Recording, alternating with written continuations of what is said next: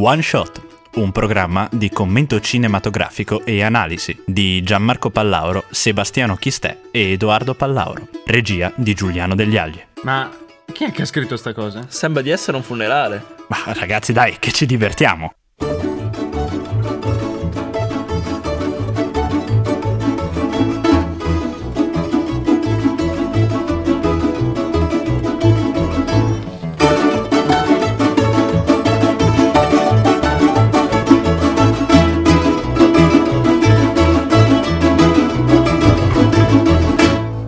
Buonasera e ben ritrovati su One Shot, io sono Gianmarco Pallauro. Io sono Edoardo Pallauro. E io Sebastiano Chistè, accompagnato dal mio simpatico busto che ogni tanto scricchiola. Ma sì, ci fa soltanto un po' di compagnia in più. Questa sera parleremo di Birdman o anche l'imprevedibile virtù dell'ignoranza. È un film del 2014, coscritto, eh, diretto e coprodotto da Alejandro González Iñárritu e interpretato da Michael Keaton, Zach Galifianakis, Emma Stone ed Edward Norton. È un film che ha ricevuto ben 9 candidature agli Oscar del 2015, vincendone 4 come miglior film, miglior regia, miglior sceneggiatura originale e miglior fotografia. Il film vede come protagonista Regan Thompson, interpretato da Michael Keaton, un attore che era divenuto famoso grazie al film Birdman e che ora cerca di riscattarsi in qualche altro modo proponendo uno spettacolo a Broadway. L'unico problema è che durante tutta la pellicola troviamo un continuo confronto e una battaglia tra il suo ego, cioè Birdman, e lui stesso. Questo film ci tocca da vicino perché appunto la tecnica di ripresa è il one shot. Cos'è, Edoardo? Sì, oltre ad essere il nome anche del nostro programma, è una tecnica di ripresa usata da alcuni registi.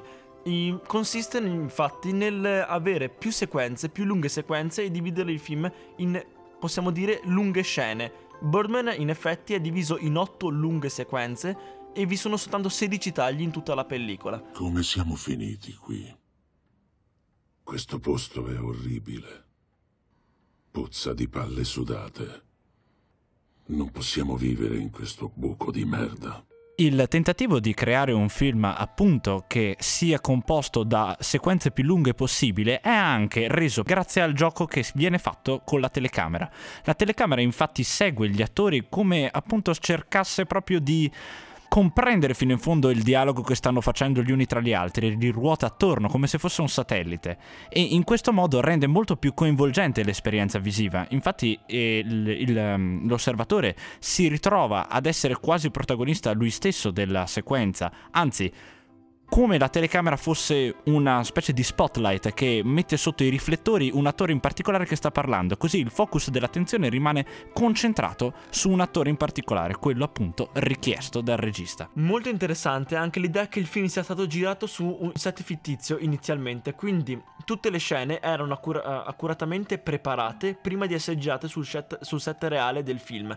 Stata, era stata adibita e allestita una struttura che ricordava tra virgolette le quinte del teatro di Broadway, dove gli attori dovevano eh, quasi impararsi la parte memoria e persino i movimenti per poi nel teatro non fare nessun tipo di errore, perché sappiamo che con la, se- con la tecnica del one shot non si potevano fare errori perché era girato ed era soltanto una la, la, possibilità che si aveva di fare la scena in modo giusto. Proprio per questo motivo, gli attori abituati in film d'azione, per esempio, a ripetere la scena molte volte, in questo film si sono trovati in difficoltà perché eh, una scena sola era molto difficile da, da, girare. Ricordiamo il caso di Emma Stone che per esempio le è venuto quasi un attacco di panico nel dietro le quinte prima di andare in scena perché non era appunto abituata a questo tipo di riprese. Come se fosse quasi la prima di un teatro dove sei, sei al momento di andare in scena e non hai nessuna tra virgolette speranza di tornare indietro, non hai nessuna possibilità di riprovare la tua scena e sei obbligato ad andare e fare la scena del film. Lo spettacolo va avanti lo stesso. Sicuramente e noi adesso facciamo una piccola pausa.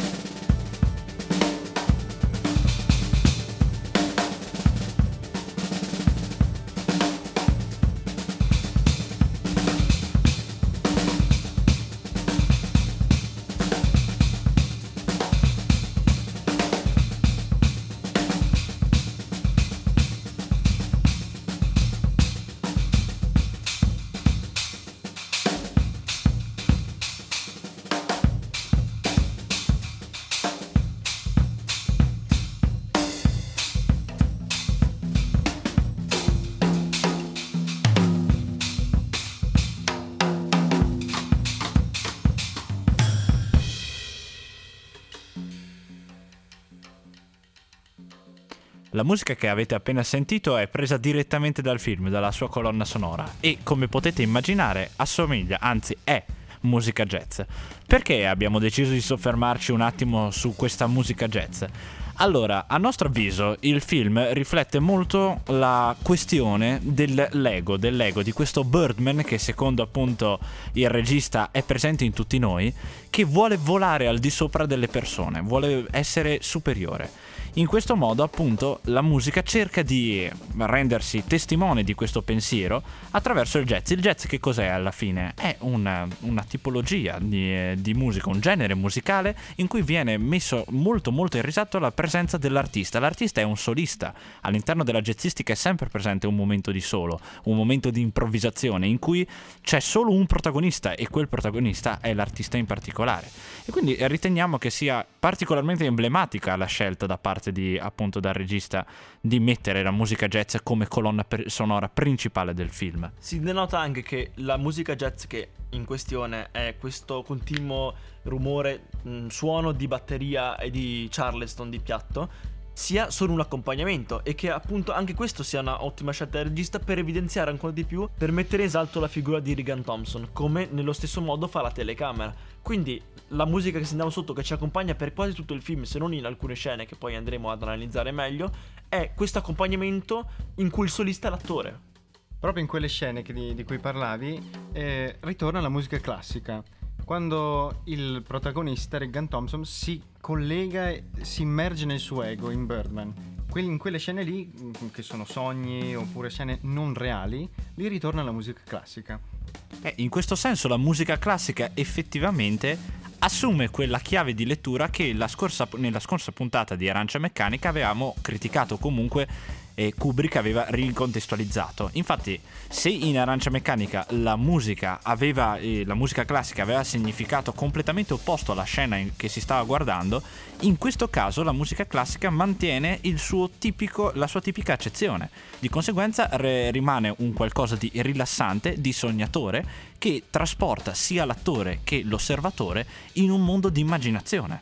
Ci è sembrato anche nell'ascoltare e vedere il film che la batteria e il Charleston annesso ricordassero un battito d'ali, quindi il battito d'ali di un uccello che per tutto il film volava al di sopra del protagonista come se vigilasse su quello che lui faceva e controllandolo dall'alto.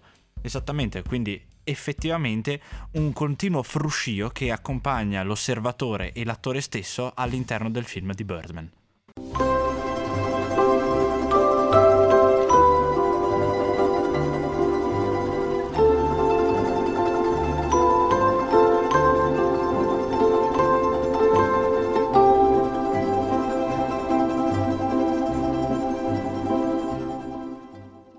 Nel cinema si può distinguere il pubblico che vuole essere solo intrattenuto e quello che vuole vedere un'opera d'arte, ma è doveroso rispettarli entrambi. Benché io mi metta praticamente nel, nel pubblico che vuole essere intrattenuto, ammetto che queste tipologie di film mi piacciono, ma solo dopo la riflessione che facciamo tutti insieme. Quindi i film che, che stiamo analizzando tutti quanti diventano dei film impegnati. Sì, chiaramente la lettura del film assap- ti rende più semplice assaporare di per sé il film in toto. Cioè, puoi godere molto di più di una pellicola dal momento che ne conosci gli aspetti più peculiari come appunto stiamo descrivendo in questo momento. E quindi effettivamente all'interno di Birdman trovi entrambi questi tipi di aspetti, perché da un lato hai il film dal quale l'attore principale, il protagonista Michael Keaton vuole scappare, ovvero il film precedenti, quelli semplicemente di intrattenimento come quello di Birdman.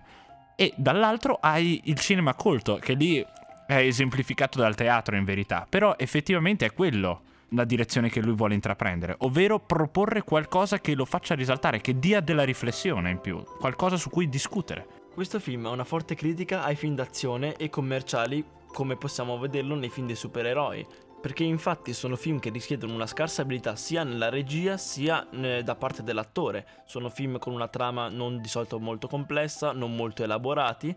E infatti notiamo che il Lego di Birdman spesso continua a ripetere di uscire dal personaggio del finto attore, del finto attore colto ed esperto e tornare nel personaggio che lui meglio sapeva fare, cioè il supereroe, cioè un personaggio che non richiede nessuna abilità quindi mettendo in cattiva luce l'attore appunto. E non è un caso che eh, Michael Keaton interpreti proprio Birdman, proprio il supereroe, perché già eh, il vero attore aveva interpretato Batman negli anni 90 e questo ruolo gli si era attaccato negli anni successivi, non riusciva a scrollarselo di dosso, infatti veniva sempre solo ricordato per questo ruolo, per Batman. La riflessione ulteriore che nasce da questo film è proprio sulla figura dell'ego. L'ego è un qualcosa che è proprio eh, di ogni essere umano. Ogni essere umano ha un piccolo Birdman, un grande Birdman e un condor, un passero, come appunto viene definito da Ignaritu.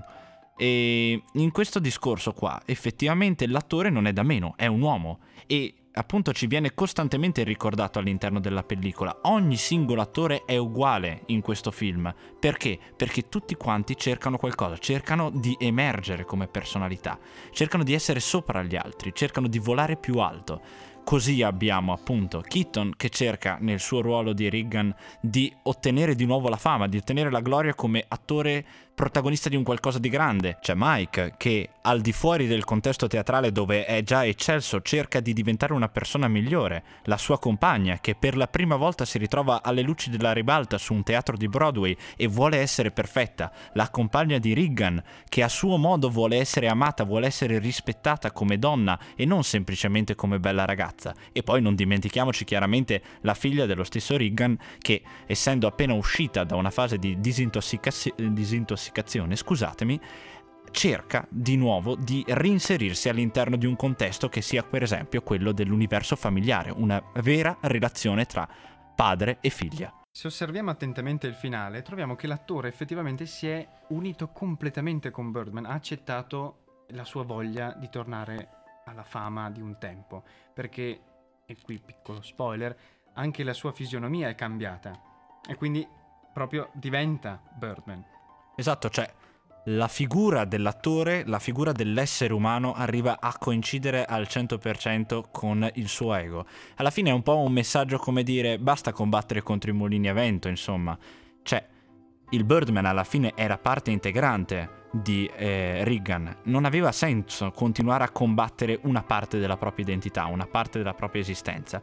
Chiaramente il finale aperto lascia molte molte riflessioni e richiama anche parzialmente l'inizio del film in quanto oltre alla scena in cui la figlia eh, sembra intravedere il padre volare fuori dalla finestra, ritroviamo anche la, la scena delle meteorite e delle meduse spiaggiate sulla spiaggia, che appunto richiama una scena ulteriore all'interno del film. Per quanto riguarda effettivamente la scena delle meteoriti, riteniamo che possa essere il simbolo di queste comete, di queste stelle di passaggio, di questo cinema così effimero che è quello dei supereroi che manda alle luci della ribalta un attore che ha interpretato un ruolo così bislacco, ci, pass- ci fa credere, ci fa capire insomma all'interno di questo film il regista e poi spariscono e poi si eclissano senza lasciare una traccia vera della propria presenza e forse demolendo la loro intera personalità che era convinta di essere un attore di successo.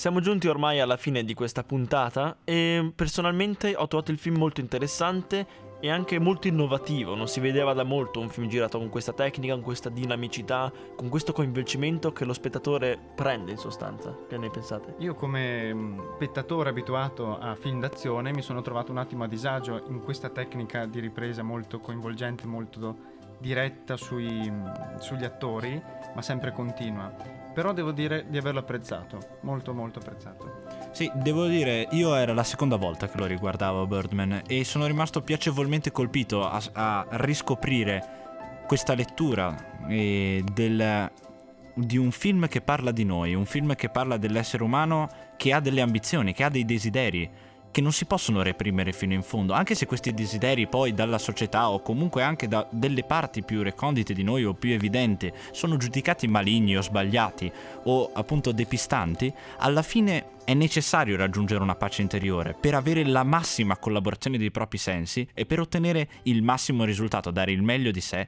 di fronte a un pubblico che è quello della nostra vita di tutti i giorni. Quindi secondo me come messaggio è globale, abbraccia tutte quante le persone che possono rivedersi in un Birdman, che possono percepire di avere un Birdman. Vi ringraziamo per il vostro ascolto e ci ritroveremo la prossima settimana con una pietra miliare dei film eh, di fantascienza, cioè Metropolis. Esatto. E io sono Gianmarco Pallauro. Io sono Edoardo Pallauro. Qui Seba il busto. Grazie Giuliano per la regia, alla prossima settimana.